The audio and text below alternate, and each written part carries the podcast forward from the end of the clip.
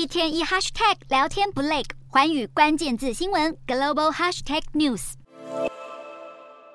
放眼望去，远处高楼大厦林立，隔着一条街的另一头，却是一整片低矮的房屋，俨然两个世界。这是印度第一大城孟买，贫民窟与富人区相互毗邻的画面，完美揭示了印度社会贫富不均的问题。国际扶贫组织乐施会近期发表的报告就指出，印度前百分之一的富人，竟然拥有全国超过四成的财富。事实上，贫富不均的问题不只局限在印度。乐施会在报告中还提到，新冠疫情爆发以来，全球共新增了二十六兆美元的财富，其中有超过六成都是被前百分之一最富裕的人口拿走。面对这个复杂的问题，正在瑞士举办的世界经济论坛，预计也将聚焦在相关议题的讨论。不过，早在论坛开始之前，现场就已经聚集大批抗议人士，对财富不均表达不满。有些人手里拿着标语，写着向富人征税，大家更一同呼喊着口号，要打击富人阶层。乐施会呼吁，应该慢慢调整税率，增加富裕人口的税收，采取渐进式的做法，重新分配财富，才有办法减少这个不平等的现象。在接下来的这个礼拜，一个由全球两百多名富豪组成的团体，也将发表公开信，呼吁世界经济论坛认真对待极端富裕阶层的问题。